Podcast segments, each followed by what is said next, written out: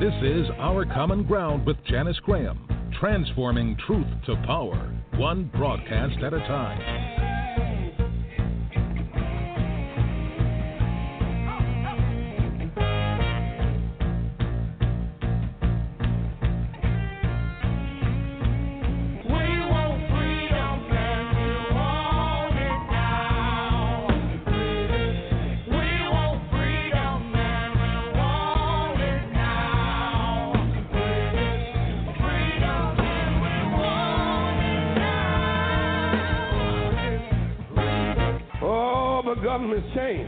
Was stolen. We went from an intelligent friend to a dumb Dixiecrat, a rich Republican who has never held a job in his life, is against affirmative action, against education, I guess he is, against health care, against benefits for his own military, and gives tax breaks to the wealthiest contributors to his campaign. Government when it came to treating the citizens of African descent fairly, America failed. She put them in chains. The government put them on slave quarters, put them on auction blocks, put them in cotton fields, put them in inferior schools, put them in substandard housing, put them in scientific experiments, put them in the lowest paying jobs, put them outside the equal protection of the law, kept them out of their racist bastions of higher education, and locked them into positions of hopelessness and helplessness. The government gives them the drugs, builds bigger prisons, passes a three strike law, and then wants us to sing God Bless America? No, no, no. Not God Bless America. God damn America for killing innocent people. God damn America for treating our citizens as less than human. God damn America as long as she tries to act like she is God and she is supreme. The United States government has failed the vast majority of her citizens of African descent. America's chickens coming home. Our Common Ground with Janice Graham, transforming truth to power, one broadcast at a time.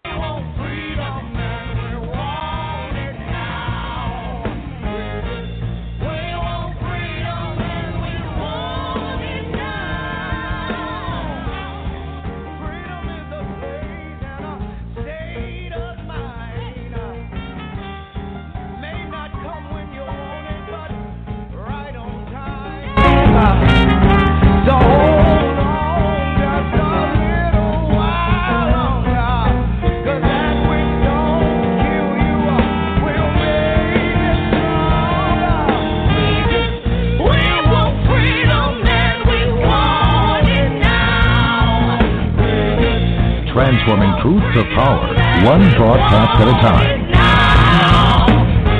Our common ground, speaking truth to power and ourselves. Our common ground, a higher ground for discourse, discussion, solutions, and ideas. I'm Janice Graham, and I'll be listening for you. Talk, talk that matters.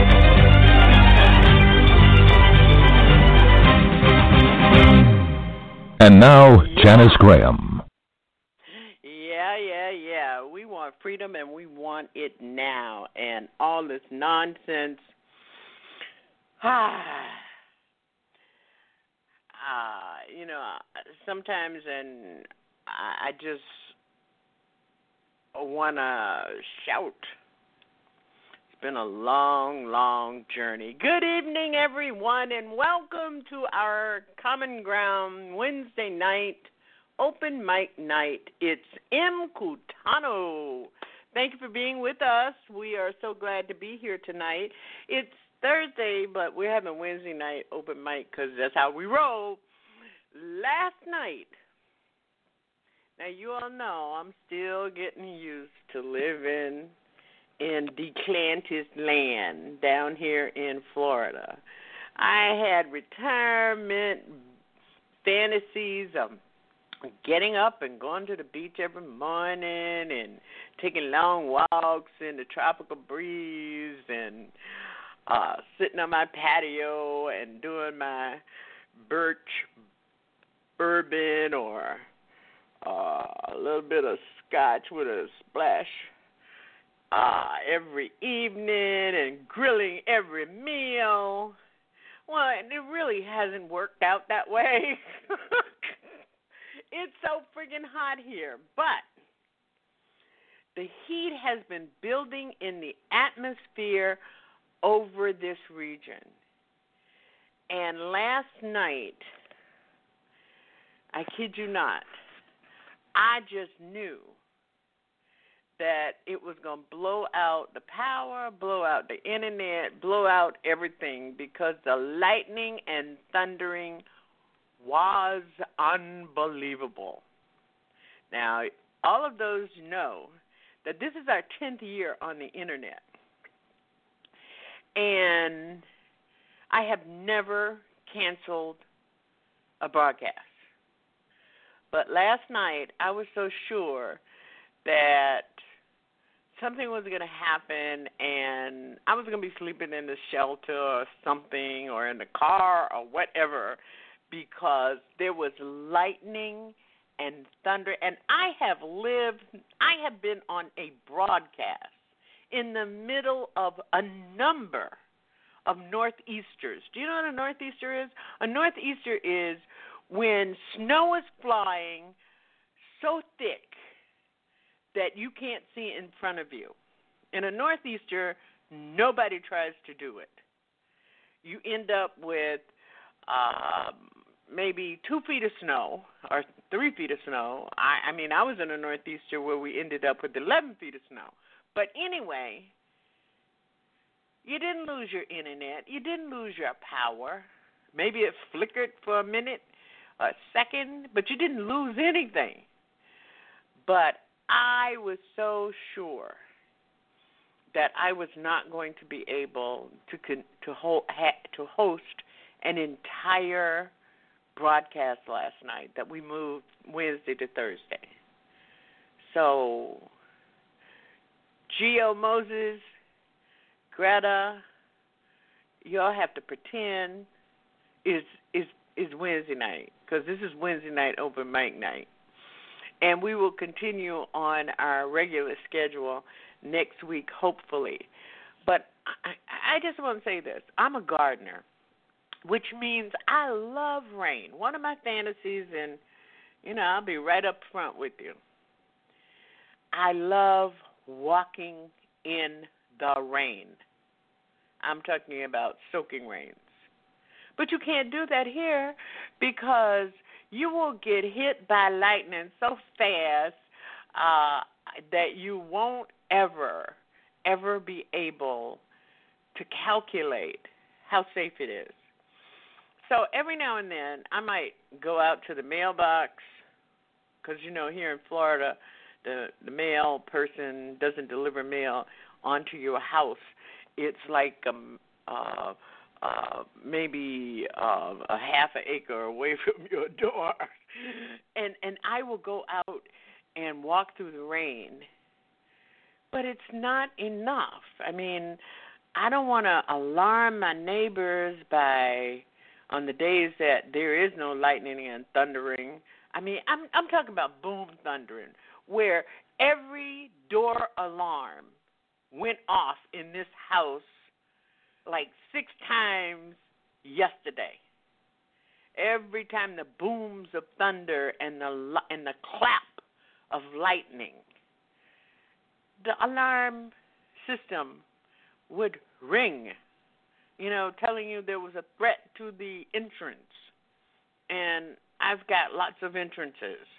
So I decided Nah, son, we're not gonna get through uh, Wednesday night open mic on this Wednesday night, so I better put it aside. And I hope all of you are catching up uh, uh, today, uh, understanding that Wednesday was moved to Thursday.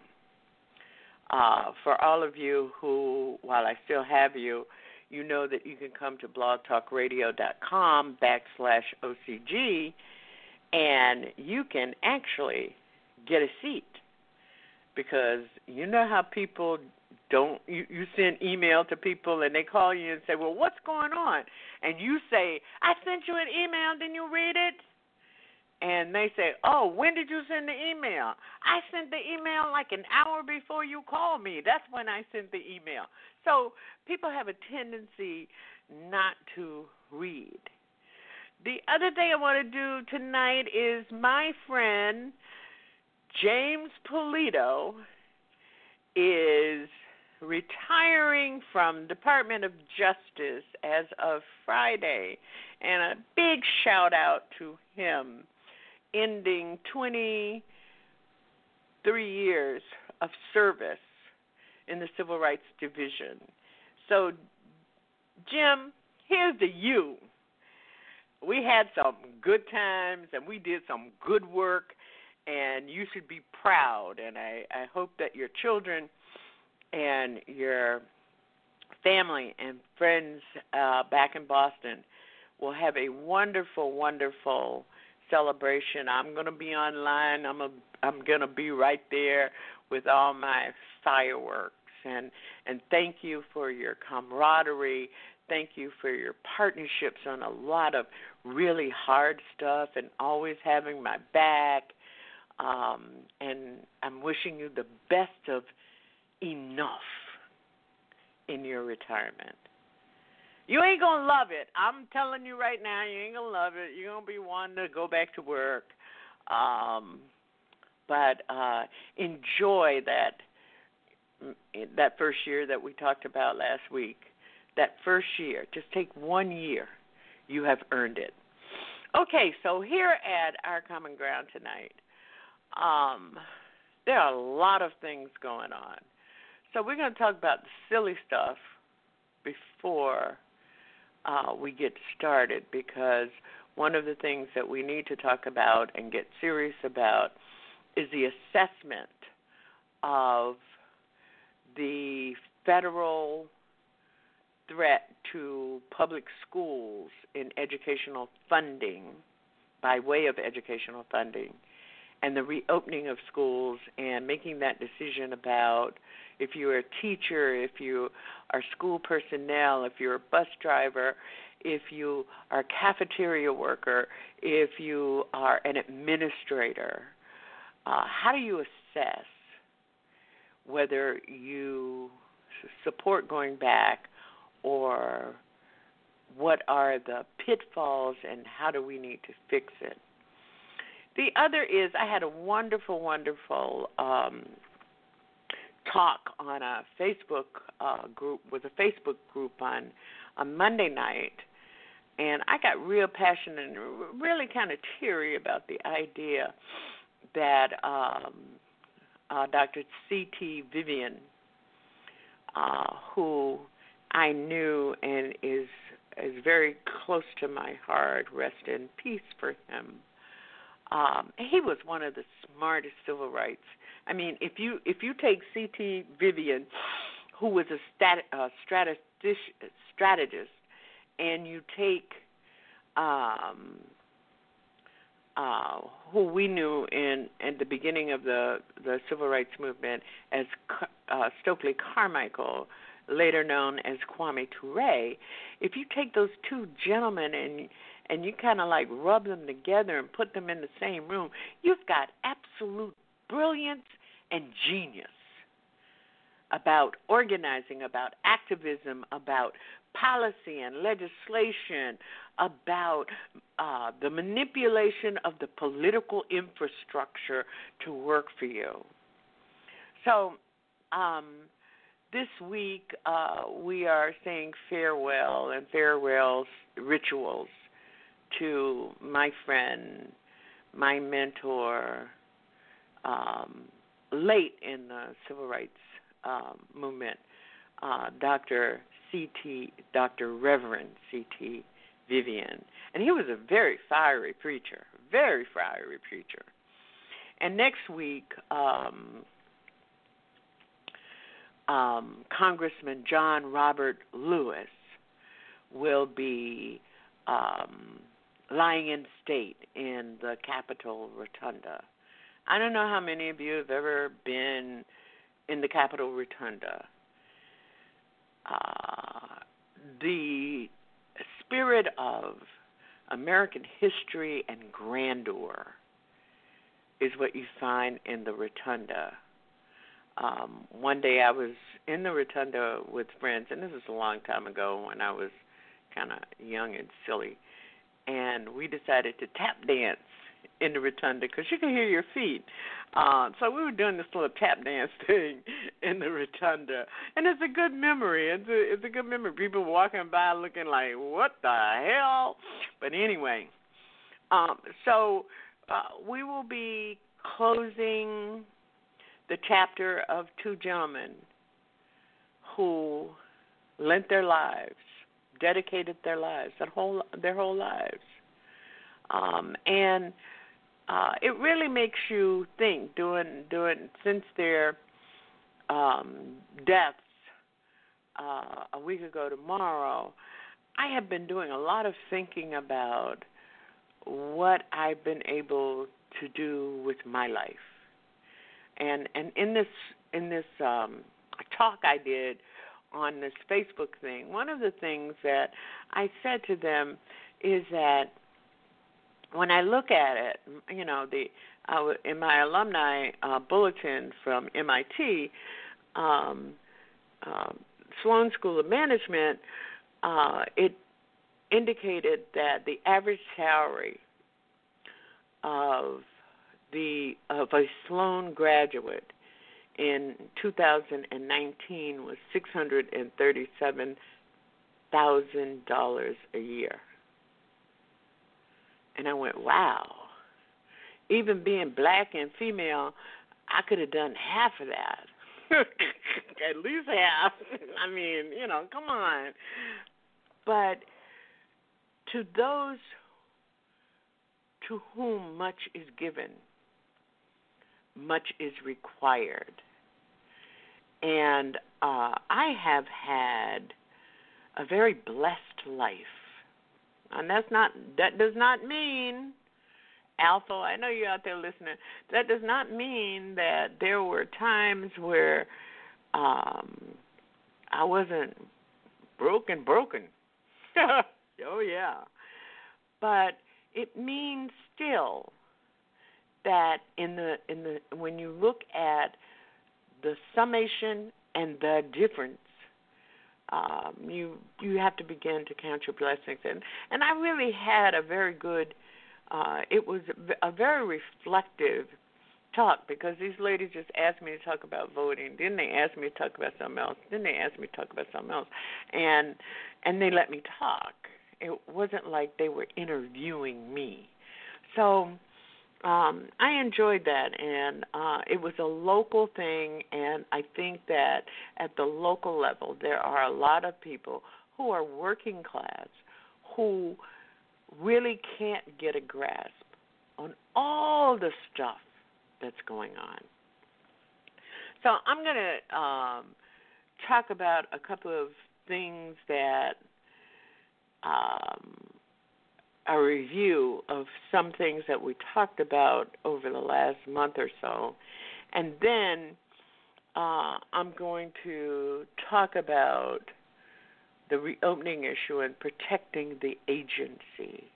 That is something that Dr. Vivian always talked about the agency. The agency is your vote your willingness and your ability to claim the dignity of a people who have survived and thrived and contributed despite everything. Okay, and uh, we can talk about the Goon Squad, Trump's Goon Squad, paramilitary Goon Squad heading to Chicago, and how Mayor Lightfoot is handling it uh, and the mayor, Mayor Bowser of Atlanta, uh, and her suit.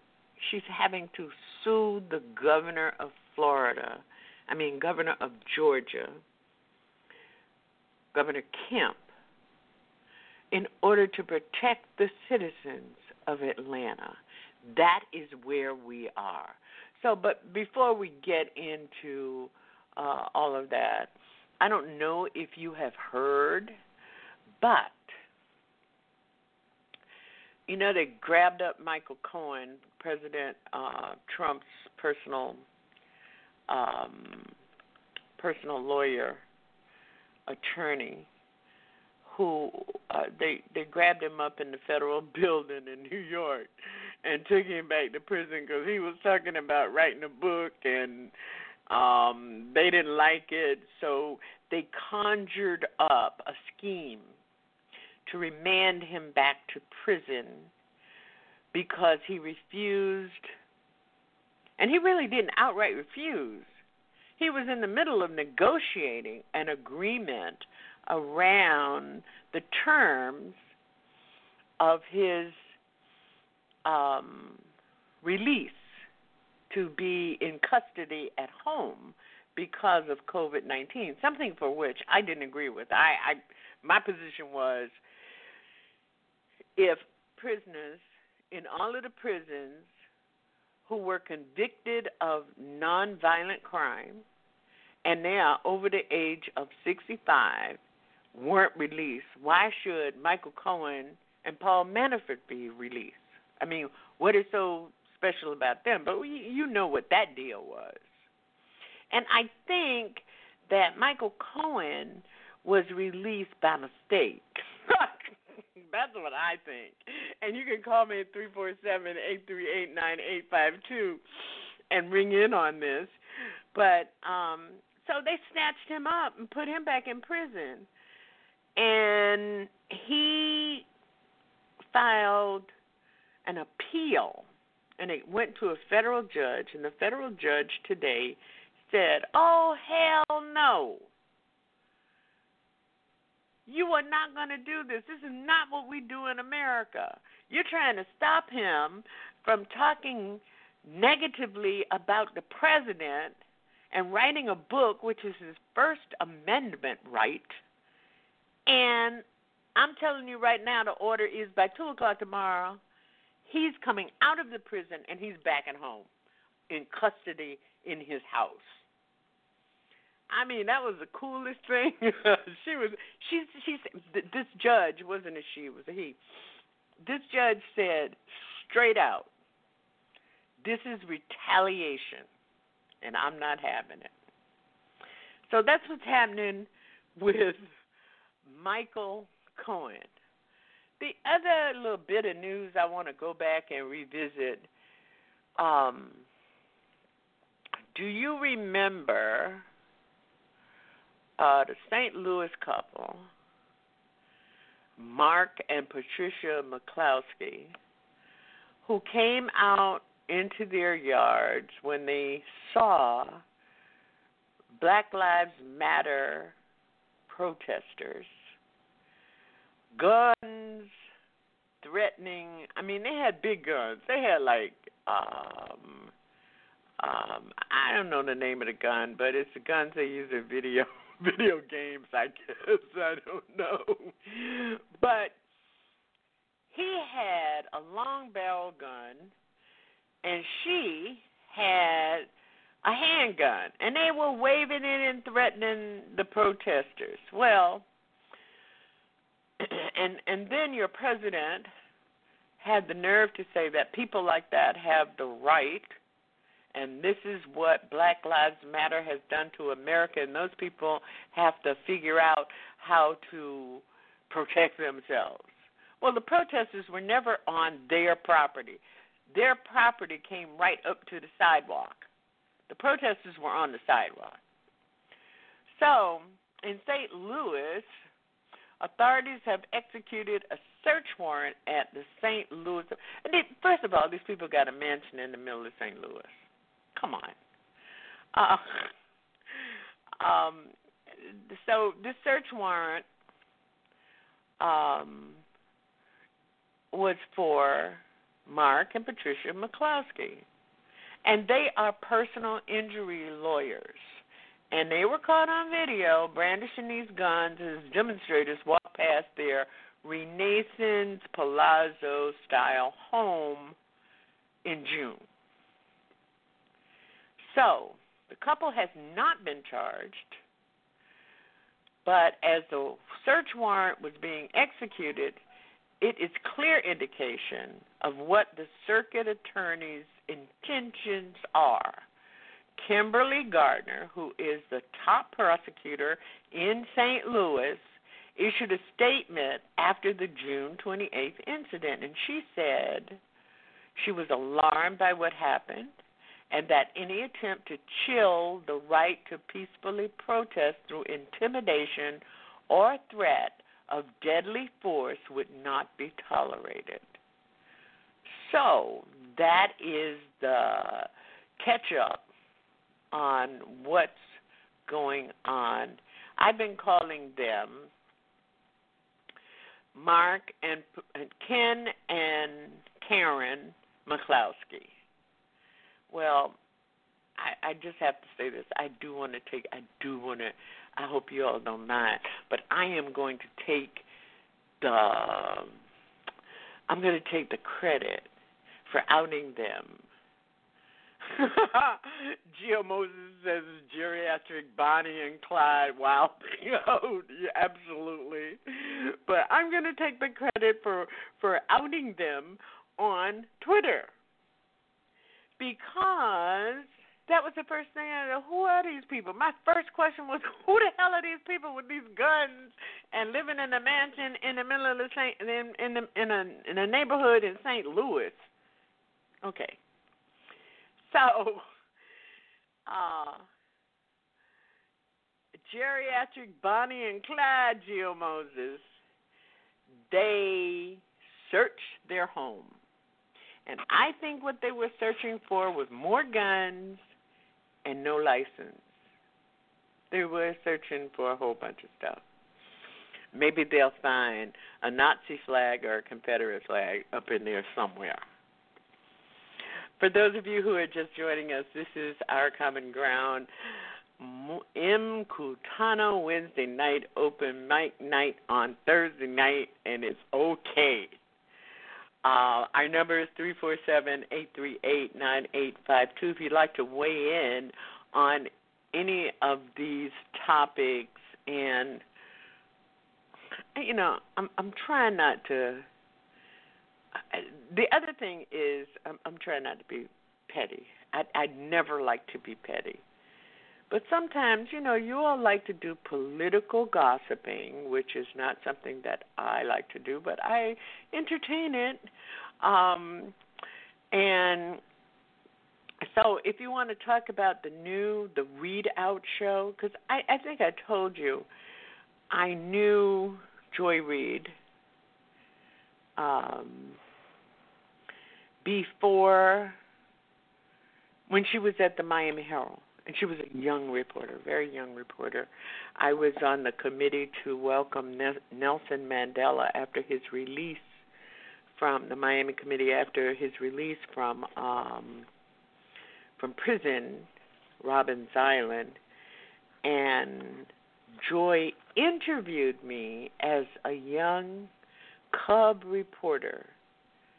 Um I was really proud of that moment. And I know I'm rambling. I'm not really rambling. I'm just following up on my own statements.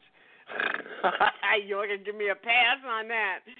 Uh, maybe, maybe, maybe this is my cognitive, how I do cognitive.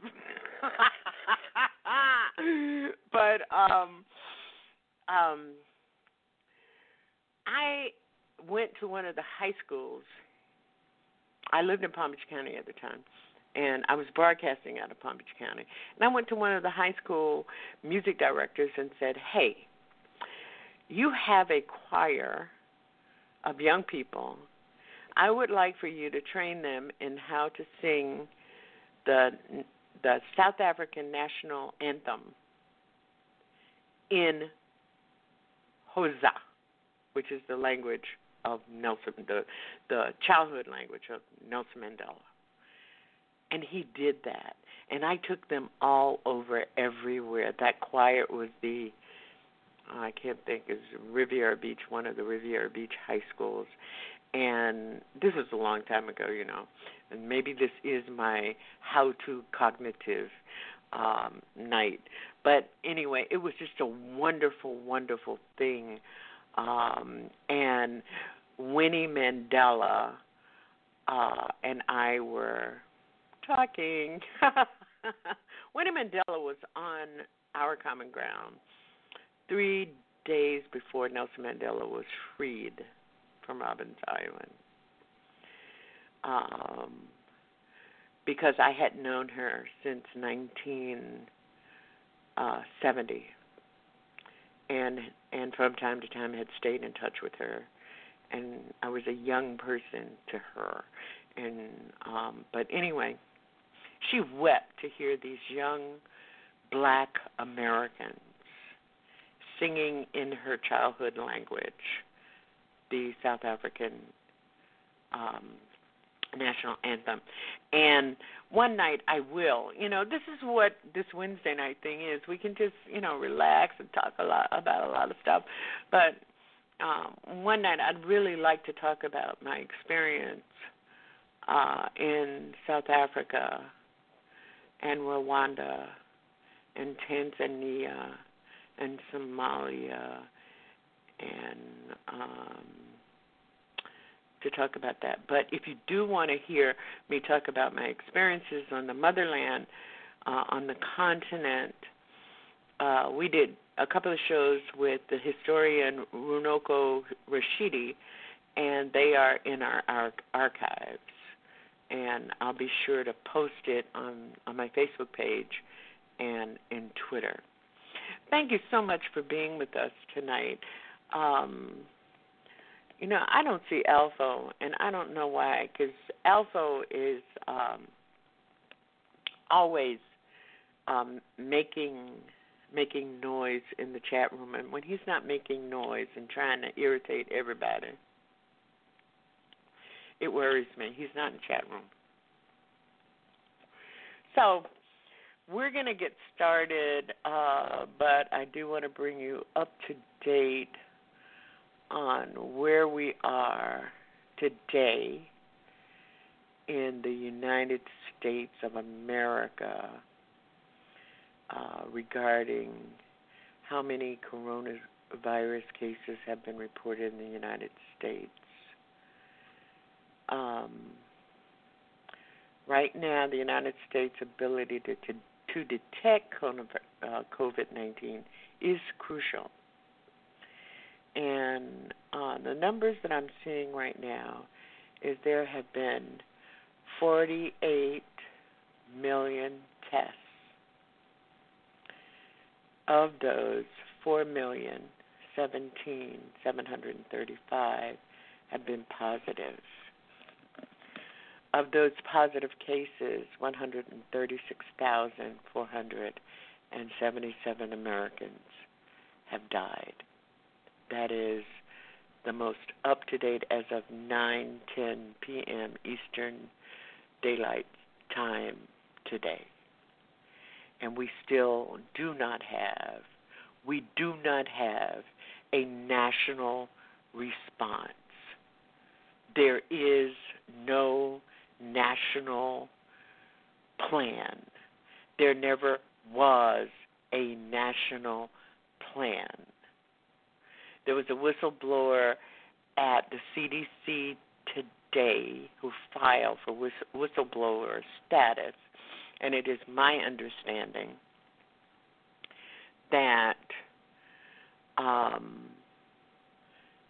that person wants to tell the story about how the White House stopped the CDC from the distribution of N uh, from securing uh, appropriate numbers of N95 masks in February in March. This guy is really I mean, I know that um my how to cognitive moments come and go as a and, you know don't never have no adult children. Just don't allow your children to become adults. Tell them to don't no i know you don't want them to be teenagers forever. Just just at age 10 tell them to stop. Because those are the people. But you know one of the things i haven't seen in the news as this president goes around bragging about um, a kindergarten test that he had to take, or even nursery school, because it had pictures. Um, why he took it. And then today, when I heard that his former White House physician, you know that guy that said that Donald Trump weighed 137 pounds. You remember that guy? Well, he's running for the Congress. And he is the one who either assessed the test results or he administered the test. And you know what I said, and I never say my God. When I say God, I'm talking G A W D. G A W D, my God. What have we here? I don't know about you, but every morning I wake up and I'm and I'm thinking I'm, you know, I'm thinking like what kind of alt- alternative America that I have to live with. I already had to do, deal with my dual dual citizenship, my dual consciousness, my dual language, my dual thinking, my black side and their side kind of thinking. And here we are. We also have to travel to Bizarro, Bizarro land, and then when we get there, we find out it's all corrupt and crusted criminality I just don't know. Okay. So let's talk a little bit about the new coronavirus relief bill, which is likely coming in August. In August, when is I want to know. But this is what Ma- um, Moscow Mitch and the White House traders have been banking on that they'd run out the clock. See, they they have already given given the money away. All the money has been given away. They've driven up the national debt with um, tax relief for the one percent, and they don't want to go into November without being able to blame it on the pandemic. But they also don't want to release any more money because they know with the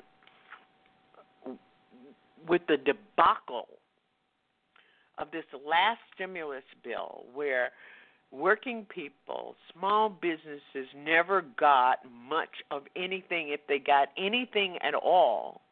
They know that they cannot repeat that so they know. But but I, I don't understand why people are just simply and I think they are but they're not acting on it. Remember the day after Trump's inauguration and the and the pussy people, the pink pussy people were out by the millions. Do you remember that? Where where did those people go? Because the way in which they administered, they criminally distributed money to businesses that should not have gotten any of that money. The way in which they posed and massaged the, the legislation after it got to the Senate was criminal as far as I'm concerned. Where, where are the pussy people on that? Because in other countries, let's let, let's just take one country. Uh, in Australia, Australia is not the most uh, the the strongest, most brilliant, most resourceful, richest, powerful, more more powerful than any other place in the, on the planet. And they gave their citizens for three months, every citizen, every taxpayer, every taxpayer, they said, stay home, don't go to work. You will get unemployment and you will get $2,000 a month until we can get through this pandemic. That's what Australia did. And a lot of companies did it, including European countries, including uh, Greece and Italy. And Canada, don't forget, Canada gave every citizen $2,000 a month until October for six months to get through the pandemic. Our number is 347 838 9852. And I'm just wondering why not us? Why not us? Because guess what? People got very angry with me. Not very angry. You know, people get pissed off. Pissed off is not the same as very angry, I don't think um, I've always felt it wasn't the same. But I have always said that America is a country that relies on having used furniture and trash. The black people was the trash, and the poor white people was, and working people were the furniture, used furniture. And what is that? They are all disposable. It doesn't matter. It doesn't matter if it gets thrown out. Do you all get me on that? Okay, I hope you do. I've got to get through this. Our number is three four seven eight three eight nine eight five two.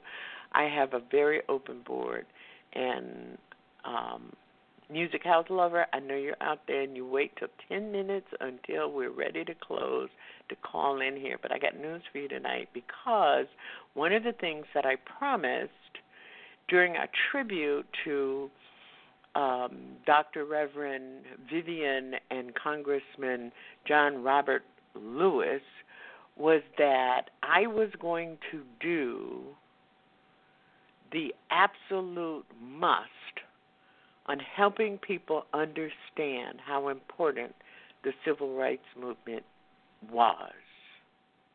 It is the only social justice it is the only social justice movement that has had an outcome that was supposed to service black people. So, tonight is going to be our three nights of having available what I call listen, learn, and liberate lessons about what the civil rights movement. You see, I grew up in Jim Crow in the South. That makes me special among black people. Oh yeah. that makes me very special. Because somebody told me once, Ruby Sales, she said, because I'm a southern black woman who grew up in in the South, I didn't spend my childhood worrying about what white folks said to me because I didn't hear it and I didn't see it. I had black teachers who loved me, who thought I talked too much, but who thought I was smart. Well, even if I wasn't smart, they said I was smart, so I decided to be smart. So, I mean, in my black in my black school, in the eighth grade, at graduation, I was given an award for reading more books than anybody in the whole school, including the people in that was graduating. That's how black schools rolled. You did the work, you got the reward. Nobody tried to take it from you. And I had one teacher to say to me, "You should have re- read two more." Okay. So, I want to do this this listen we used to have a, a you know, you can't get. Sometimes it's hard to organize black folks because everybody wants to be the star. I have a channel called TruthWorks Net, uh, Network, and we used to have a show called Learning Power. Somebody tell me what it was called, but anyway, the the the the the punchline was listen, learn, liberate, and it was nothing but Black history. Every week, nothing but Black history. You didn't call in, you didn't do anything. You just learned some Black history, and I think we're going to go back to that. Um, but we'll talk about that some more. Uh, so the coronavirus stimulus checks are coming in August. But people who are already un- underwater, black people who were already underwater before the, the pandemic, this economic crisis has buried some people.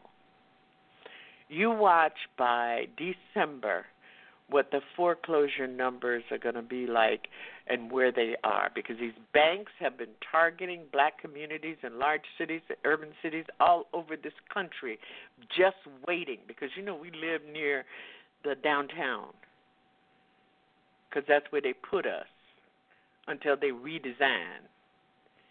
And that's where gentrification is happening. And the the foreclosure rates by December are going to be off the charts for black people. That's one thing. And I'm still trying to figure out why the pink pussy people or what maybe it's because it was a pink pussy. Why ever uh, anyway, where are they now? Where are they now? Where were they when they should have been marching and shouting at this Senate to get rid of this Nazi, racist, homophobic misfit out of the out of the White House. We're going to go to 111. Uh, 111, I think I know that this is Mike. Mike, are you on the air? You're on the air. Yes. And it's not uh, lightning. Can you hear you me? won't get Yes, and you won't get hit by lightning because it's not lightning tonight. yes. Uh, can you How you, are you, my uh, brother? Pretty good, uh, Janice. Thank you very much for taking my call. You know, you have touched a lot of uh, issues tonight. Matter of fact, you know, uh, first of all, you were talking recently just about UBI that Martin Luther King, Jr., uh, Dr. Martin Luther King, uh, he said the best way to bring, uh, you know, people out of poverty is UBI, Universal Basic Income. And yes, it's true. Italia did it. Greece did it. Some Middle Eastern countries uh, already done it, and Asian countries and African countries they have done it too. But the question when it comes to United States of America, oh my gosh, uh, due to Corona, which uh, we have over 78 million people out of jobs right now. I mean, the uh, people who don't get unemployment, mm-hmm. they are not accountable for it in the system.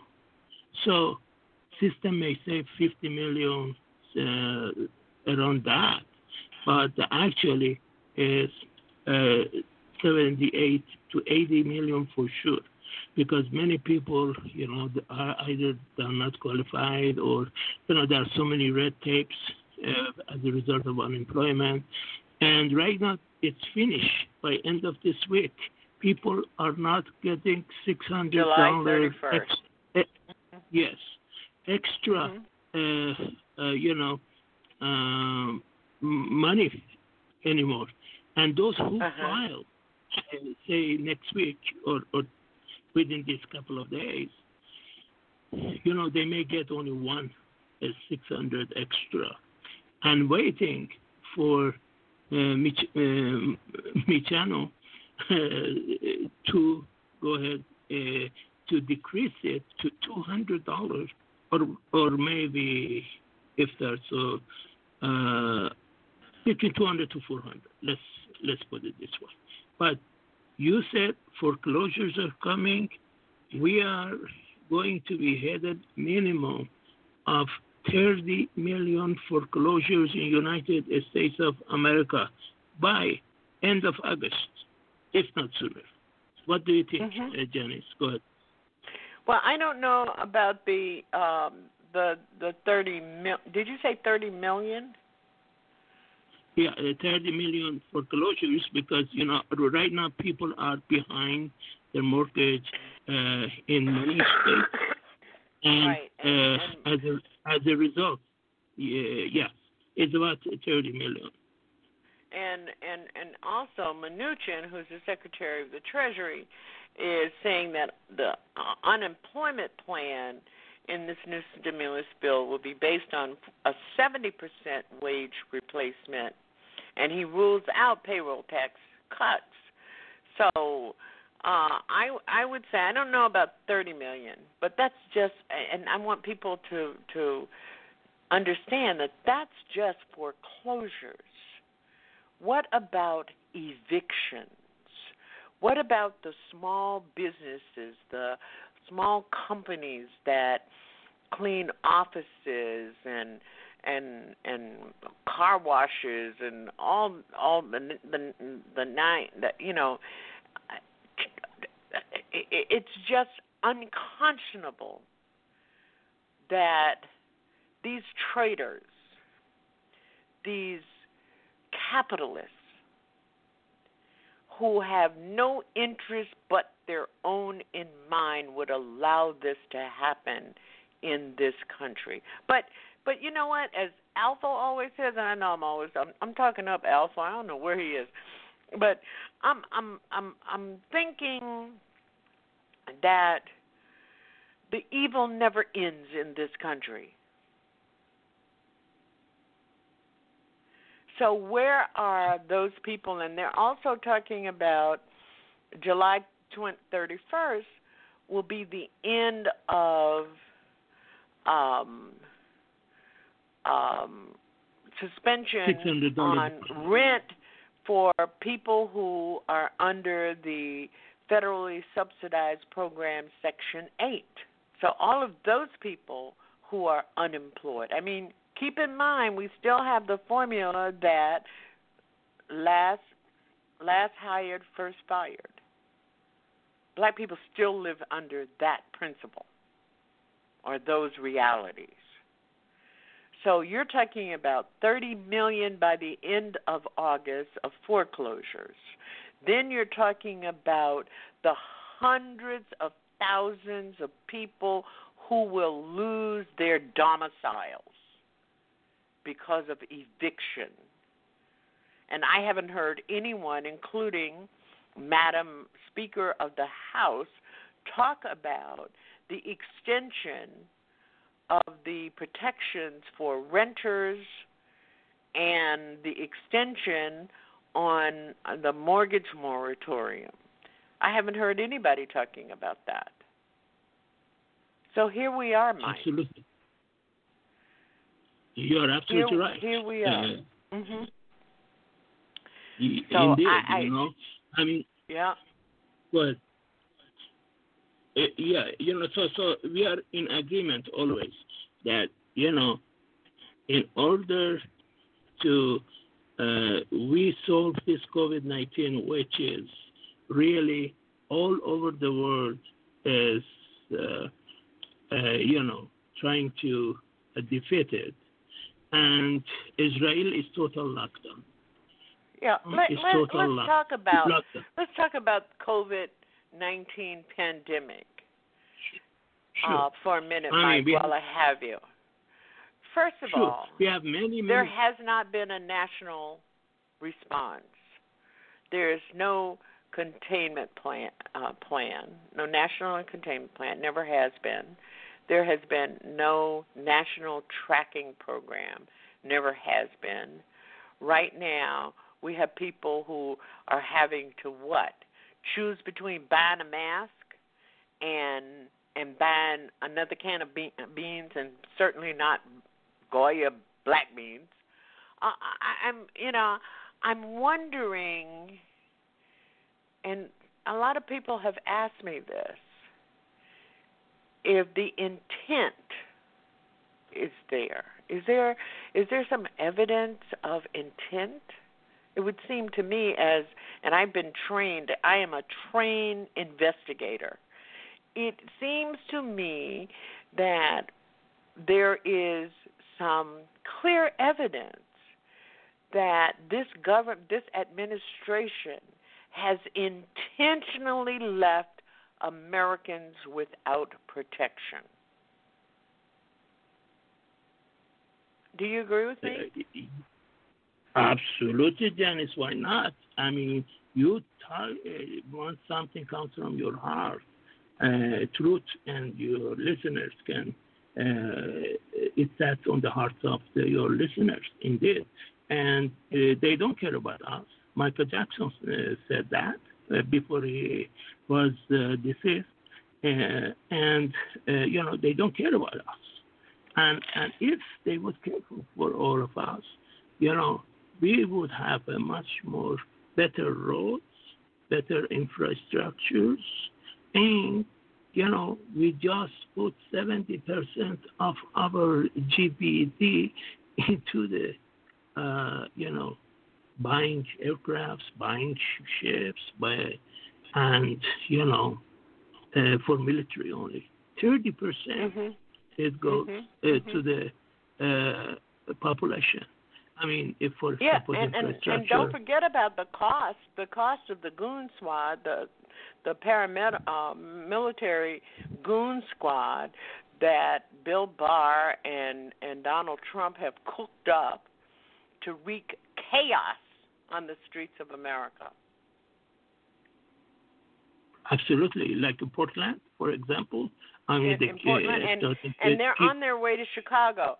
And and you know, yeah. I'm I'm I'm a little bit kind of perturbed with Chicago Mayor uh, Lori Lightfoot, um, who has now changed her tune and expresses agreement with President uh, with the with a sociopath pathic plan to deploy federal police to Chicago uh, after a conversation that she had with the president last night. There, the plan is to send 200 officers, Homeland Security officers, to Chicago, uh, where there has been an abnormal high number of shootings. But, but, but here's the point: there've been an abnormal amount of shootings in Chicago for the last three years. But this man, and I want to get your take on it, the very idea seems, on the face of it, is sheer madness. This is a guy who is putting on a show. He's put on the show in Portland. I mean, they tear gassed the damn mayor of Portland last night. The mayor, the white mayor of Portland. So, what does Lightfoot think is in store for Chicago? He is has been cooking up, Mike, and I don't know, you know, I'll hear you out, and you might not agree with me. He's been cooking up a race war, and Portland was just the test and I want to know why has this been allowed to happen? Uh, you know, it's, once uh, we it, have, it's uh, what uh, it's it, it's let's let's get the term out here. And I'm sorry for interrupting your mic. It's called performative authoritarianism. I don't know where I read that, but I read that somewhere this week. I read so much stuff. I should get another eighth grade award. But no, um, performative authoritarianism. He's putting on a show as part of a campaign, political campaign, and people are getting hurt. Uh, yes, indeed, uh, Janice. Yes, indeed, Mhm. Janice. Uh, you know, we have, uh, unfortunately, we don't have a good uh, president that cares for the country, only cares for his own money and how much he, uh, Ivanka and, uh, you know, his uh, brother-in-law, I I mean, his son-in-law, uh, make money for him. I know, and I know, that's what yeah. the- yeah, you know, and, and you get Jerry- stunned from one thing. Did you read Mike? I sound like I'm having a conversation with my mother. I'm always saying, "Mom, did you read?" Uh, did you read that this member of the National Security Council was questioned by the First Lady Melania Trump, the the immigrant. I mean, I, I know I shouldn't say that. That's that's not being that's being disparaging of immigrants, but she's an illegal immigrant because she lied on her visa application because she is no Einstein. But anyway, she was questioning him about the locations of nuclear ballistic arms around the globe. What do you make of that, Mike? I mean, uh, of course, we know uh, uh, the uh, wife of uh, um, Trump. She is a Trojan horse. It's put by Russia into the White House. So oh, Mike, you uh, you right on the line that I've been on for a Yeah. long time. Right on the line because I have always sh- said that she was the handler that was sent because people have to realize that this Russian connection for Donald Trump didn't start when he ran for president. It started about 12 years ago when he first said he might run for president. Uh, when he absolutely, was absolutely, Melania Trump. mo- yes. Yes, yes, absolutely. Mike, I'm I'm so glad you joined us on Wednesday night because um we never have this much time to talk. It sounds good to me. But uh, I want to take my time to say Alpha High, and uh, of course in the uh, in the Claire, of course hi, and all the uh, our uh, friends on OCG. Uh, uh, Well, thank you very hello, much, and we love you. We'll look we'll look for you on Saturday night when we'll be in discussion with Brandon Jones, who is the founder and executive director of the Jegna Institute. And we're going to be talking about mental wellness and black trauma and black survival and how we um, how we survive because there's some magic in that crap. How we survive is some magic going on, some voodoo. I don't know, but we're going to explore it with Brandon Jones on Saturday night. Mike, thanks so much and have a good week. And we'll talk to you on Saturday. Sure, sure. Thank you very much. Thank you. Bye bye. 312, you're on the air. Coming into the second page of Our Common Ground on Thursday night, which is Wednesday night, which is Thursday night. Thank you for your call. Hey, Janet, this is House. How are you tonight? Who is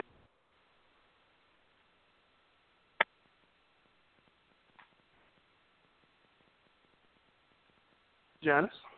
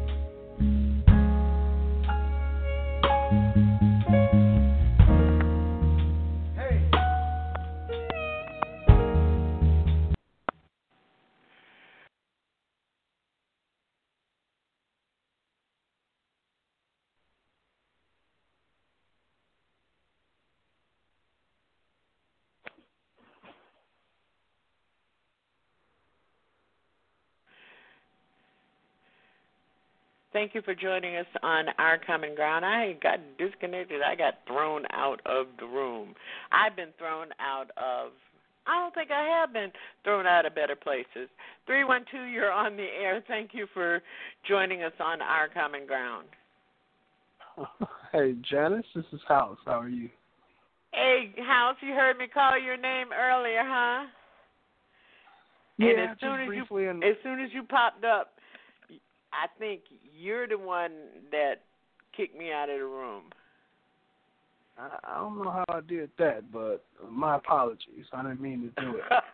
I gotta blame somebody. I know, right? Nah, that might be uh some of this Trump voodoo that's going on around here. You got to talk right Um, into your microphone because I can't hear you. Is this any better? Yeah, it's much better. Thanks. Okay. Um, so yeah, I was just sitting here minding my business, listening to the show, and you hit home hit home on the uh, Lori Lightfoot and Trump and sending these uh, federal agents in. So I think um, we kind of need to remember, and I think we do in the city, that uh, some things happened um, prior to COVID, prior to George Floyd. Um, you know, such as uh, a few years ago, uh, Rahm Emanuel closing all the mental health institutions, um, shutting down 50 schools, um, destabilizing a bunch of neighborhoods in the city. Um, and then Lori Lightfoot comes in. Um, she does some carryover work for Rahm Emanuel with these what are called TIF funds, um, and not putting that money back into black and brown areas, but giving more giveaways to billionaires.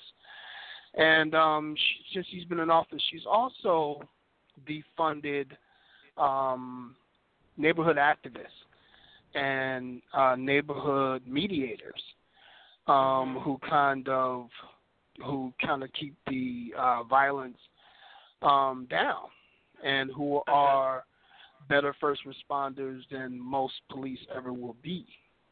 And um, they took money away from these people and kind of put them on the sidelines. You know, yeah, and it was it was, um, you know, eh, eh, from the very beginning. Um, uh, Chicago citizens seem to want uh, to remember that um, she had allowed the city to become a combat zone where no one was safe, and she uh, refused uh, federal assistance to establish certain kinds of pro- reestablish certain kinds of programs that Rahm Emanuel had had disavowed. So you you get this you you get this. I mean, her her original comment, and this is the thing that kind of set me up, set me out off. So she announces that under no circumstances will I allow, and this is on July 21st, Donald Mhm. Trump's troops to come to Chicago and terrorize our residents. And now, today, she is allowing it without announcing any terms or any terms and conditions under which she came away from a conversation last night with Donald Trump. Um, I mean, Well- she, you know, people are gonna be grabbing their pitchforks and torches. well, they they did. Um, she she had a, a press conference or something, and she did mention that they would be here only in an investigative um, tool, investigative arm. Um, they're not going to be on the quote unquote front lines um, fighting crime, and that they'll work you believe within that the after established. after No, watching no. Portland? You no. believe that? Absolutely, Okay, absolutely not. Not okay. for a second. I'm just saying what Yeah. she, I'm just telling you what she said. Mhm. um, Okay. uh, but they're supposed to work within the established um, um, offices and authorities and people they already have here. Then you know. Mm-hmm. But no, no, I don't believe it. I don't believe it for one second. Um, and you're right about Trump and you know drumming up a race war, war and Portland was the um, it was a testing ground, um, a proving ground, and um, you know these people could be anybody um, sent mm-hmm. here with any totally different mission. Mm-hmm. Um, because what you know, what he that, wants to display in Chicago is to these suburban housewives he's now talking about, um, and n- n- not understanding that there are very few suburban housewives left because of the economy that he's destroyed over the last three years. They all went to work, so they're not housewives no more. He's trying to attract a certain audience to his campaign. So he's going mm-hmm. to Chicago to demonstrate how fearful they should be. All these black people shooting up people and going to funerals and shooting up people. Hell, they had a funeral five years ago in in uh, six years ago in Boston where they shot up the whole uh, whole uh, funeral and killed people in the funeral. So I, I mean, mm-hmm. this is nothing more than performative authoritarianism. He's performing this for his quote unquote uh, suburban housewives to be scared enough to vote for his sick ass. Excuse me. You know, I try. I really have been trying in this era of our common ground not to cuss. Okay, stop that. I didn't say that. but but but you're absolutely right. Um, and and one of the things that I want to do on Saturday night, and I hope you join us, is to be able to show that black people probably have the highest level of mental wellness in this country because we have always understood. We have not had any psychopathic fantasies about what this country is all about, and that is the reason that we have not been so traumatized that we can't see all this nonsense going on. Mhm.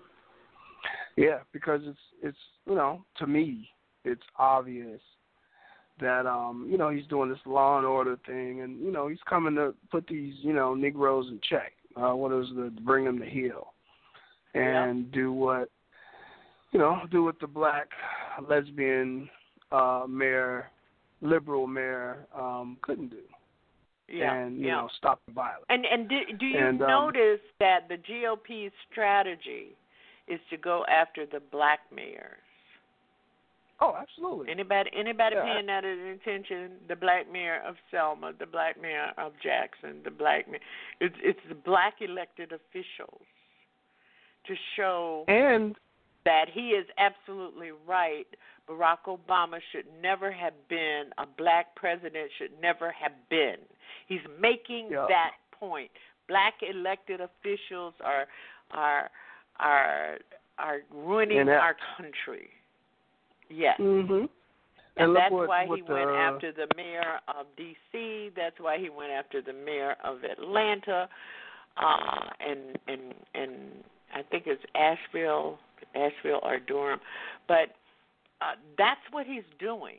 He's setting up the narrative of his white nationalist ideology to Yep. demonize black people to demonize and destroy their black leadership that we second guess. I mean, even though I'm one of those proponents that just because somebody has a black face don't mean they they deserve my vote. Okay? I'm I'm one of those mm-hmm. people. But if you have a track record and you can and you have a playbook and a plan that shows me that you have my interest and understand why you are doing what you are doing and why it is in my interest, I'll listen to you. But I'm not one of those. I'm I'm not on the quest for to have black people in office simply because they're black. Because uh, I'm here to tell you, at my age, black people will break your heart if you let them. Yeah, I agree. If you let them I in, agree. they will break your heart. You know, I mean, all of these people, I can't wait until after C.T. Vivian and John Robert Lewis are buried because there's some truths that have to be not exposed, but have to be analyzed about how people can can run off the run off the rails. But anyway, that's a that's a show of another kind, and that'll be uh, after we we're doing a hope nothing but the issue of reparations from for the whole month of September. And for those of you who have been listening, you can see the continuum. We started off about racial disparities, economic, social, medical. Uh, then we started talking about the true nature of the spirit of this country and the true nature of the spirit of black people and the role that history plays. And now, in the next two weeks, we're going to be looking at going back to the spirit and how it played a role.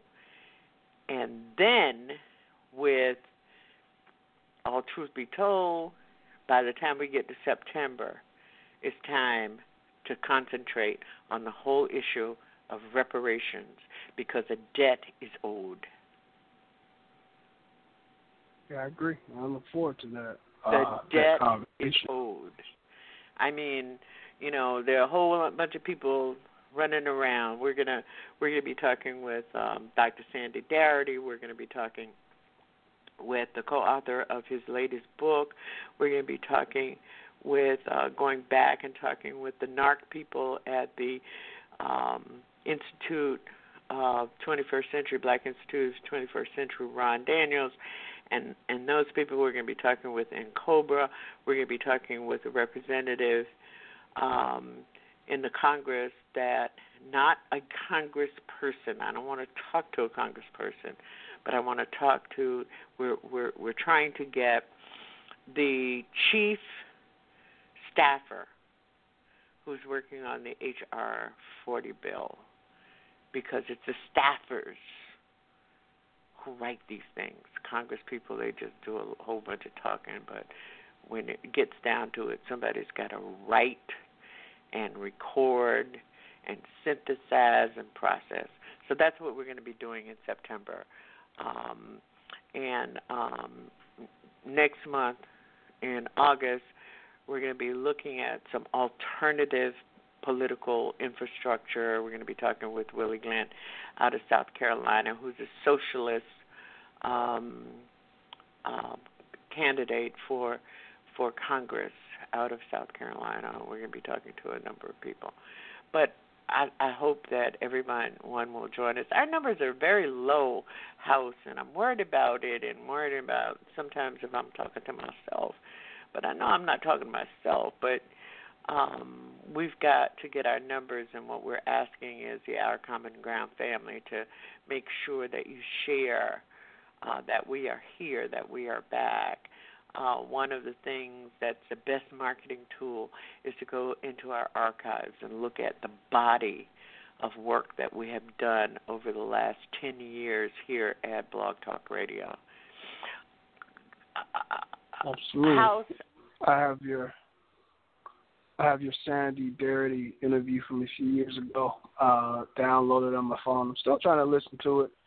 Hopefully, I will in the next uh, week or so. Um, well, that's I'll have great. I just shared the, I sh- I just shared the, um,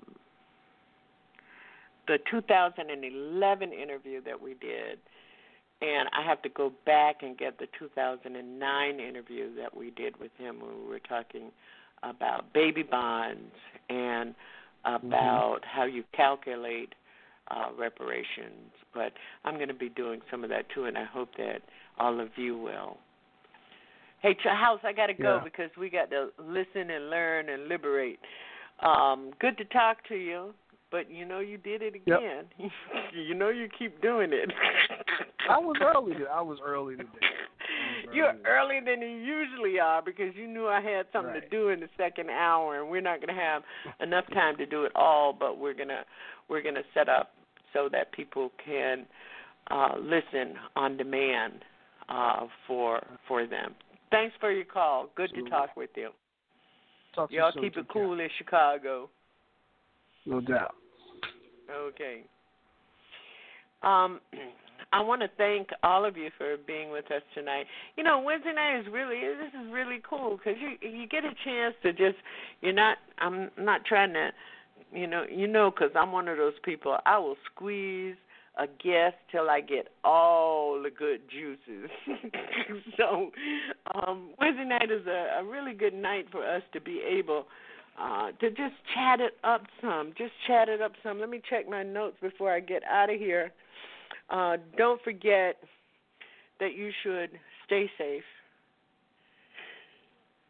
That we should maintain our love for each other that is the way that and and and and the thing is that we all know that we have a shared bond and that shared bond is contained in history so make sure your children are reading black history. Make sure your children are understanding. I had a long conversation with my eight year old grandson the other day um, and and it was long for me because he kept kept playing with the basketball and walking around and whatever he was doing, but just keeping up to talk about all of the people um, that he has an obligation to live up to, to hold on to. So we're going to go into the first episode of Eye on the Prize, and um, and then um, we're going to close out. But this the entire episode will be available to you. Uh, right here at blogtalkradio.com backslash OCG. All six segments will be available to you on demand. Thank you for being with you, with us. Tell a friend, tell a comrade that this is where friends come to find comrades, our common ground. I know the one thing we did right hey! was the day we started to fight. Keep your eyes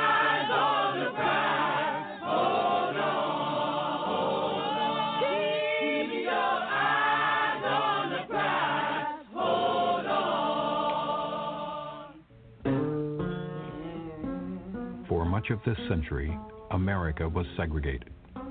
It was our social system our way of keeping blacks and whites apart.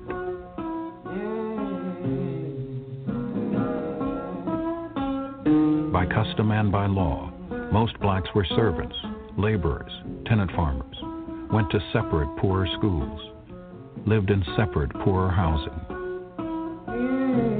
Segregation was the context for black lives throughout the country, but especially in the South, a complete environment, socially and psychologically. Listen, for a long time, I had the idea that a man with white skin was superior because it appeared to me that he had everything. And I figured if God uh, would justify the white man having everything, that God had put him in a position to be the best. If you're born into a system that's wrong, whether it's a slave system or whether it's a segregated system, you take it for granted. And uh, I was born into a system that was segregated and uh, denied blacks the right to vote, also denied women the right to vote. And uh, I took it for granted. Nobody told me any different. Nobody t- said it was uh, strange or unusual or wasn't like other states. Segregation had its rules, and Southern blacks knew that if they didn't obey them, if they didn't step aside to let a white man pass, or if a black man looked too closely at a white woman, the system could be enforced by violence. Groups like the Ku Klux Klan used terrorism to uphold white supremacy and were an ever present symbol of intimidation.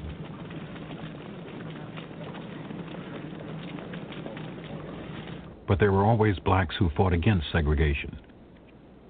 Many ministers preached equality, and black unions and organizations like the National Association for the Advancement of Colored People worked for it for decades through speeches, demonstrations, and court cases.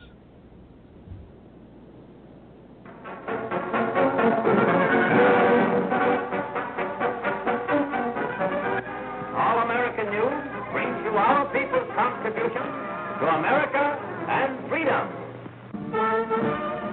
World War II had an enormous impact on black hopes for change.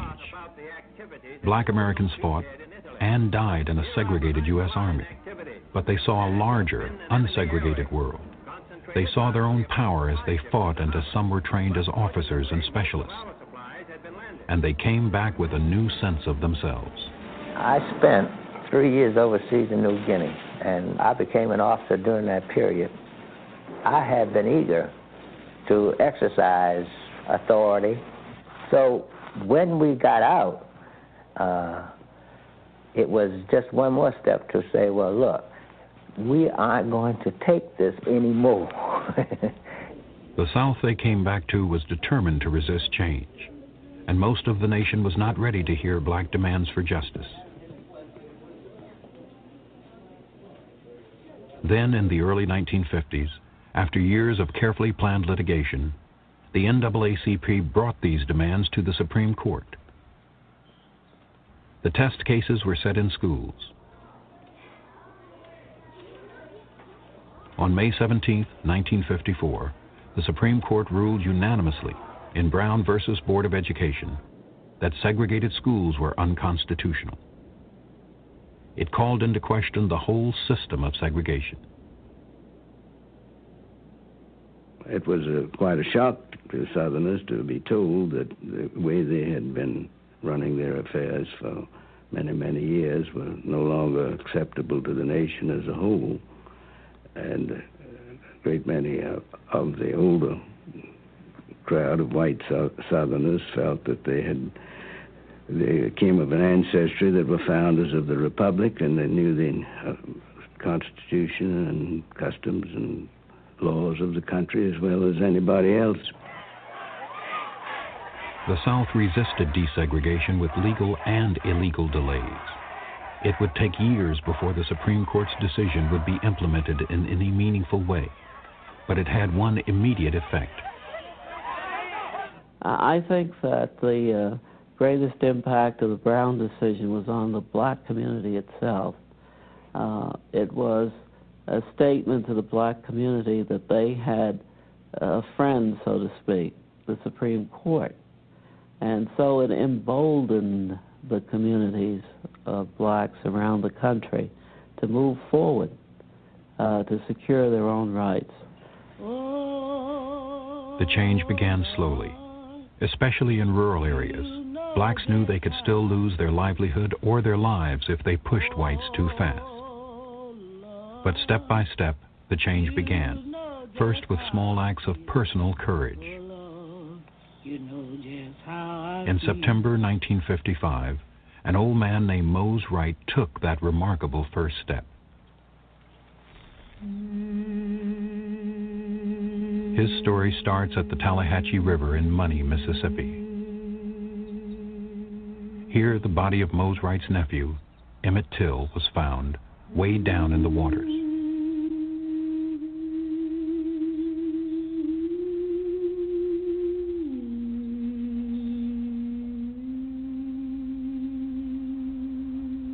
Two local men were arrested and charged with the murder. They were white. Emmett Till was black.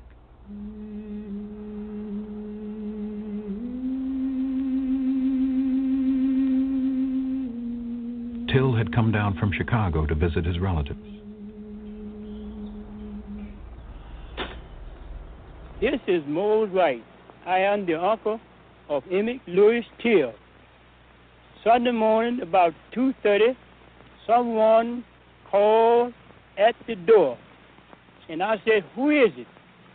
And he said, this is Mr. Bryant. I want to talk with you and the boy.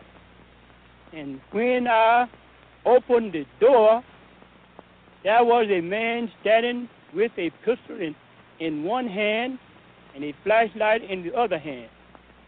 And he asked me, did I have two boys there from Chicago? I told him I have. And he said, I wanted, I want the boy that done all that talk.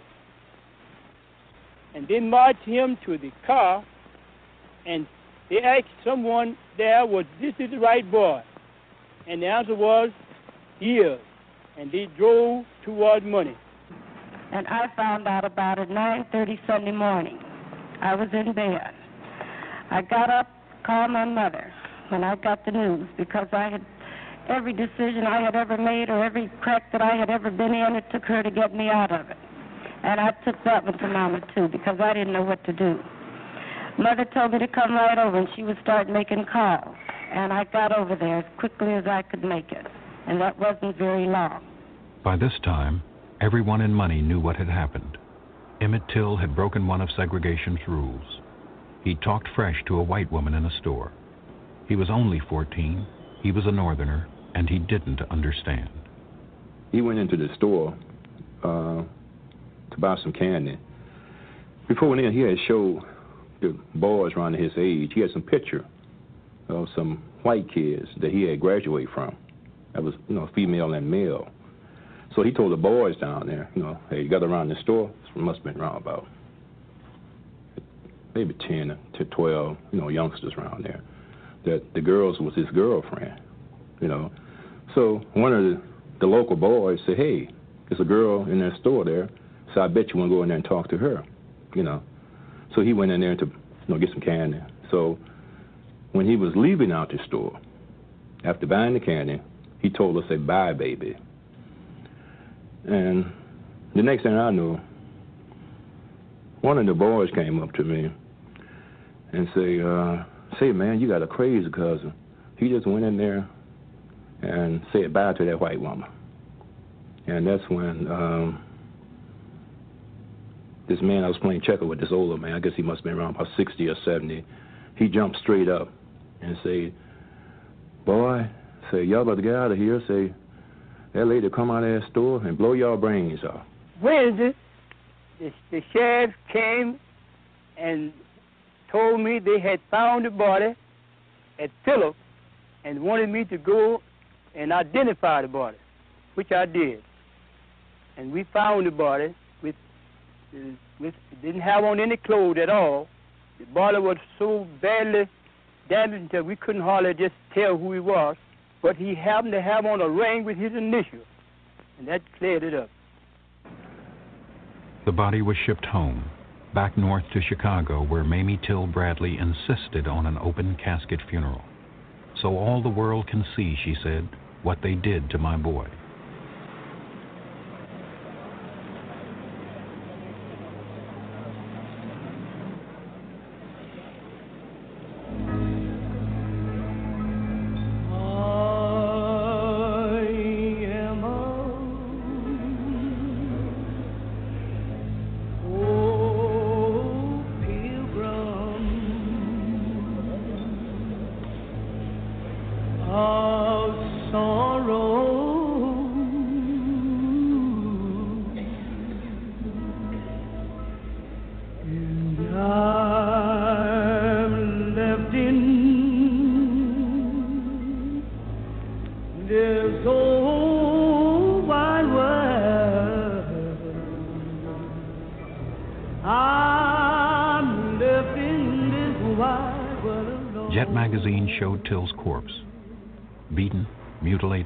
Shot through the head. A generation of black people would remember the horror of that photo. No. for tomorrow.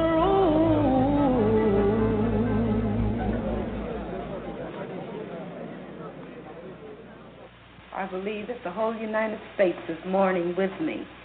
And if the death of my son can mean something to the other unfortunate people all over the world, then for him to have died a hero would mean more to me than for him just to have died. Roy Bryant, husband of the woman in the store, and J.W. Milam, her brother in law, were arrested for the murder of Emmett Till.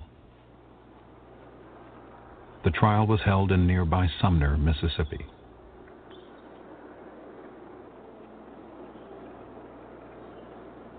Black organizations like the NAACP and the Black Press were especially interested, and they worked hard to keep the case in the news, to make an example of Southern racism for the world.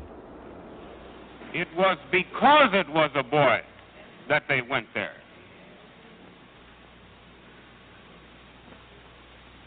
They had to prove that they were superior.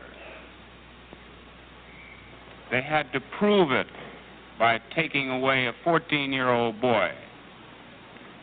You know, it's in the virus, it's in the blood of the Mississippian. He can't help it. I'd like for the NAACP or any colored organization anywhere to know that we are here giving all parties a free trial and intend to give a fair and impartial trial. And we don't need the help of the NAACP, and we don't intend for them to help us. We never have any trouble until some of our southern niggas go up north and NAACP talks to them and they come back home.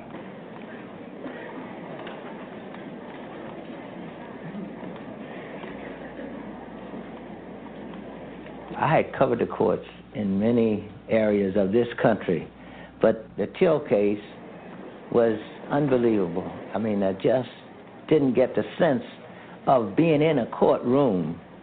It was, first place, segregated. The black press sat at a bridge table far off from the uh, court, and the boy's mother came down. They sat her there at the bridge table with us. Plus, the United States Congressman, at that time, Diggs, he came down, and I was the one that got him in because the sheriff wouldn't let him in. He said to the deputy that he called over, he said, This nigga here said there's a nigga outside who says that he's a congressman and he has corresponded with the judge, and the judge had told him to come on down, and uh, he would let him in. He said, but uh, the uh, sheriff won't let him in, so he's sending his card up there. So this guy said, a nigger congressman? And he says, that's what this nigger said. so I said, I said, my God, I have never seen anything like this in my life. There was, uh, of course, a lot of buzzing uh, when I entered the uh, the place and was placed in that uh, area, and uh, I think the judge said something about. Uh, yeah, have that boy come on up here and sit down over here with these news reporters, you know.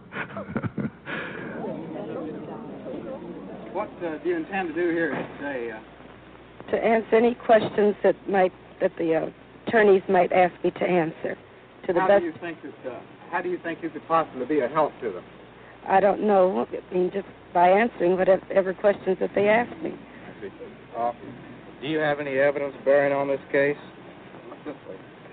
I do know that this is my son.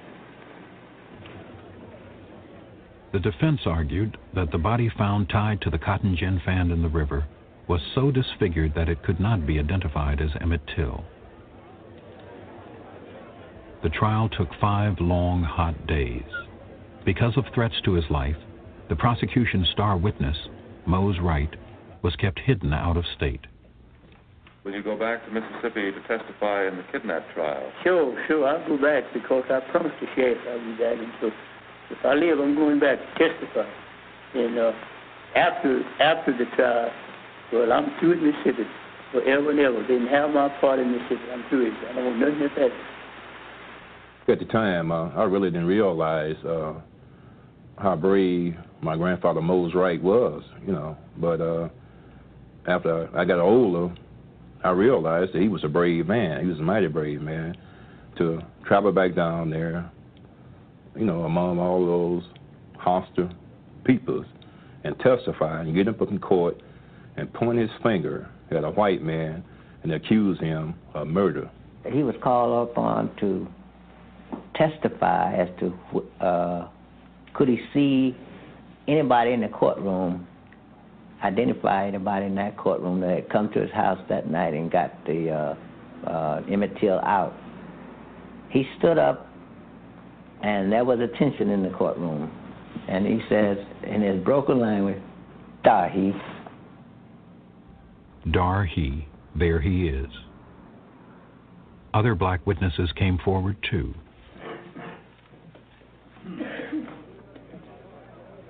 Their courage made no difference in Sumner, Mississippi. As the trial ended, a defense lawyer told the jury he was, quote, sure every last Anglo Saxon one of you has the courage to free these men. It took the jury an hour to find the men not guilty.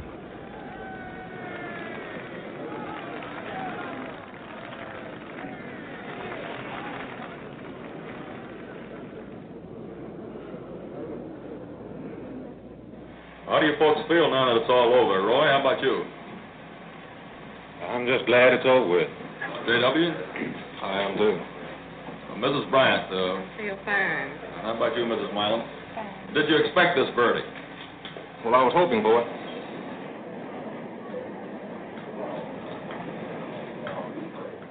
Well, the whole trial was just a farce, and but the verdict was was the one that I had expected to be given. Months later, Roy Bryant and J.W. Milam told their story of the night of August 28th for $4,000 to reporter William Bradford Huie. Milam was startled at the belligerent attitude or the fact that young Till didn't appear to be afraid of him. Now, he'd gone and gotten him out of bed and had him in the back of the truck, and young Till never realized the danger he was in. I'm quite sure that he never thought these two men would kill him. And, uh, or maybe he's just in such a strange environment, he doesn't really just doesn't know what he's up against. And it seems to a rational mind today, it seems impossible that they could have killed him. But J.W. Milam looked up at me and said, well, when he told me about this white girl he had, he says, my friend, that's what this war is about down here now. He says, that's what we got to fight to protect. And he says, I just looked at him and I said, boy, you ain't going to never see the sun come up again. For much of Southern history, lynching had been an ordinary story. Race killings were down by the 1950s, but over the years, there had been more than 500 documented lynchings in Mississippi alone.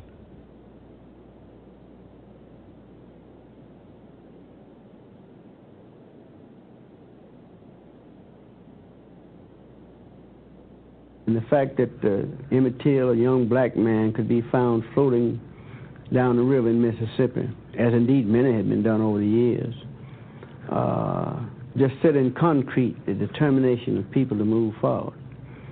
And I think uh, we said back there that uh, really only God, only the books in heaven can know how many Negroes have come up missing and dead and killed uh, under the system in which we lived. In Mississippi, a few black people stood up to the system, but it was not enough.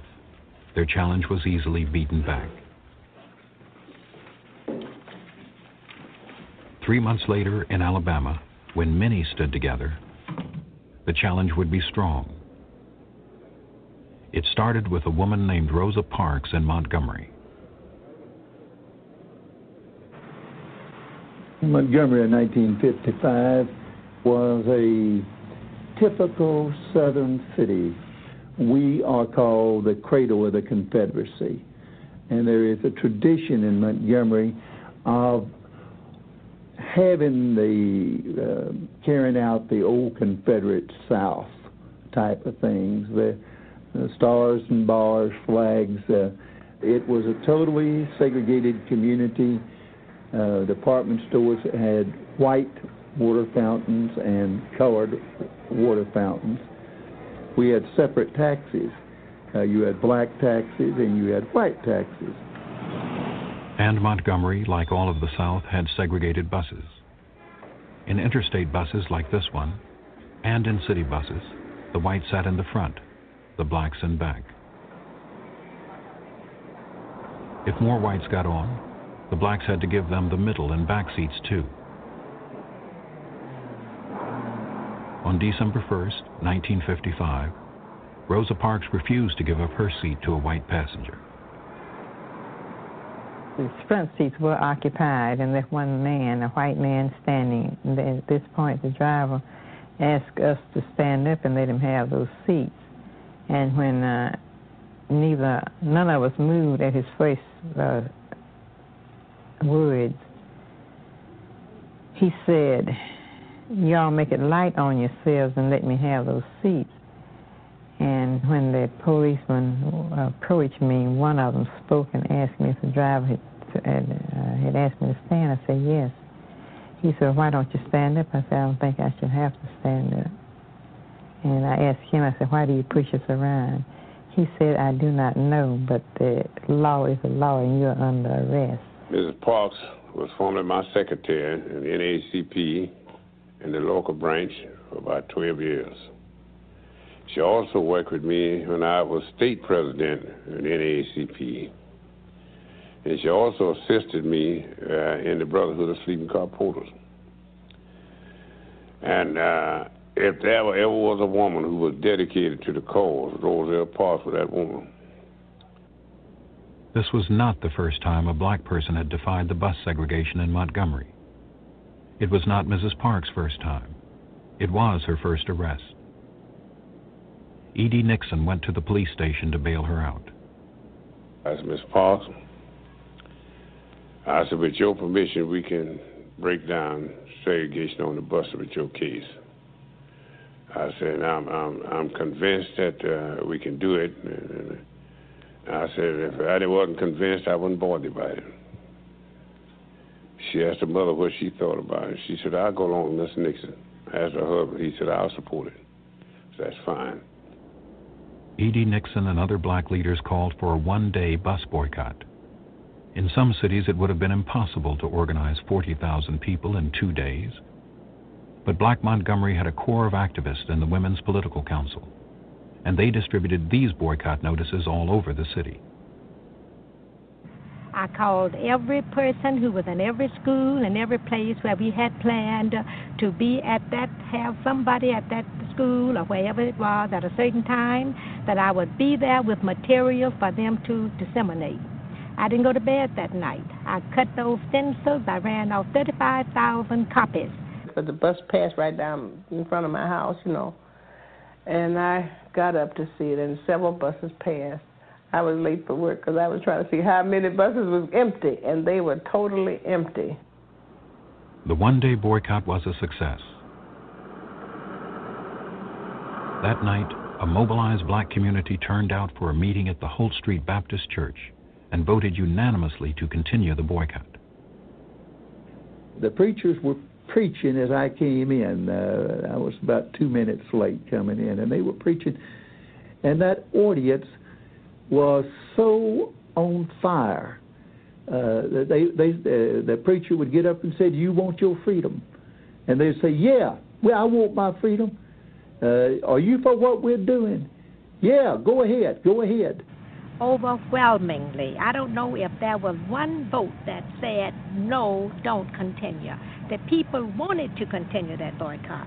They had been touched by the persecution the humiliation that many of them had endured on buses, and they voted for it unanimously, and that meant thousands of people. You see, when I first started fighting, I was fighting to keep so that the children who came behind me wouldn't suffer the same thing I suffered.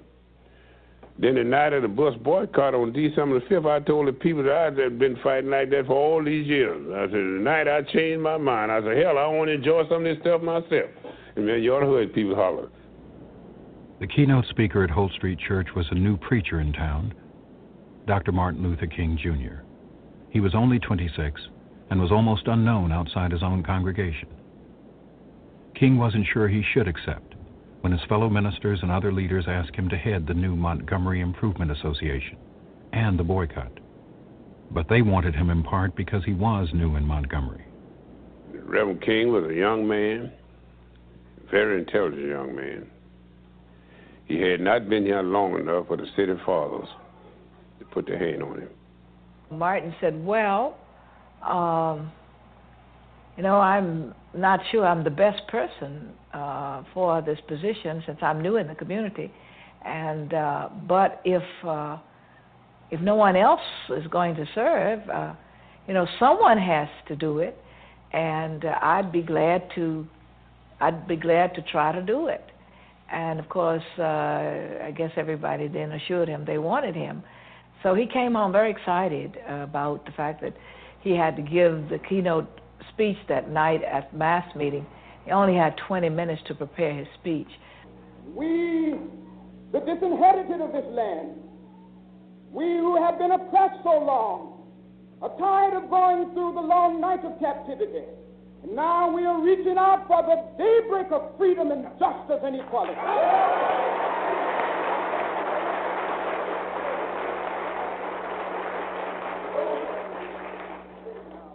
The only weapon that we have in our hands this evening is the weapon of protest. That's all. And suddenly, suddenly, this is the glory of America with all of its faults. And we are not wrong. We are not wrong in what we are doing. If we are wrong, the Supreme Court of this nation is wrong.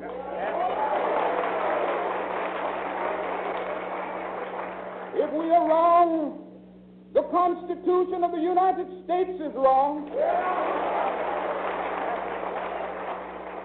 If we are wrong, God Almighty is wrong. We had never seen a crowd like that before. It took 15 minutes uh, before the people would sit down and become quiet and let us begin the meeting. And I can tell you the name of the first song that we sang. It was What a Fellowship, What a Joy Divine, Leaning on the Everlasting Arms. Before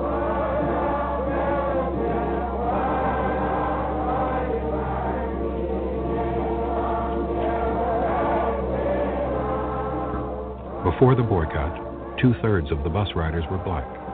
After December 5th, there were almost no blacks at the segregated bus stops or on the buses. They walked, and they created a complex system that used private cars to carry thousands of people each day. We asked for persons who had cars and would voluntarily put them in the transportation pool to let us know and wh- what time they could be used. And in that way, we could know when we would have cars and where they had to go to pick up people.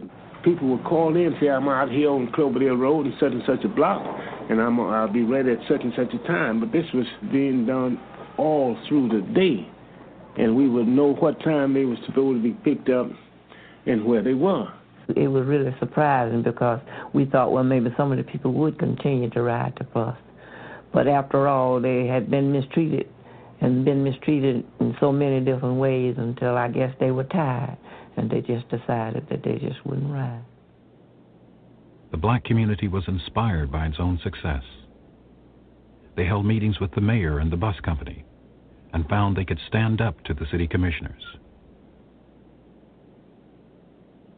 At first, we didn't even ask for desegregation. We only asked for a a more humane system of segregation in, on the buses.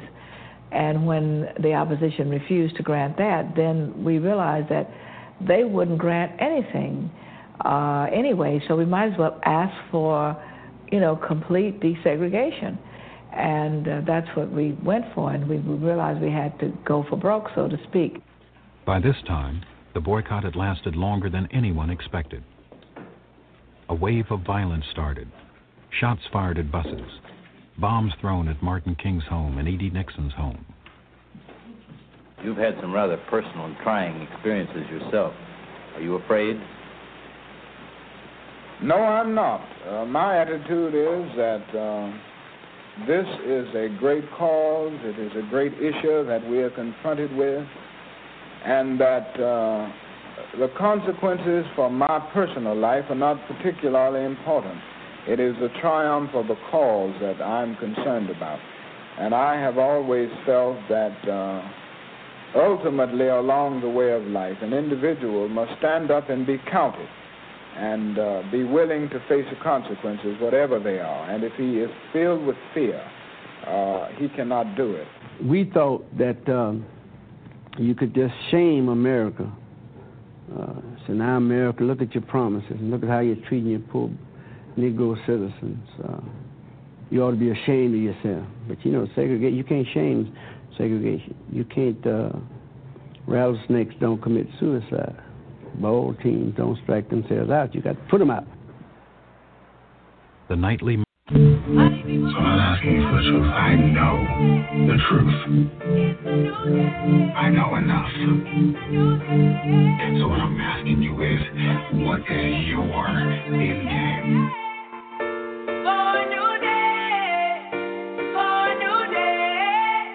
When you don't know, when you should have done, but you didn't, when you should have, but you don't, when you can't find, won't ask, can't say what you want.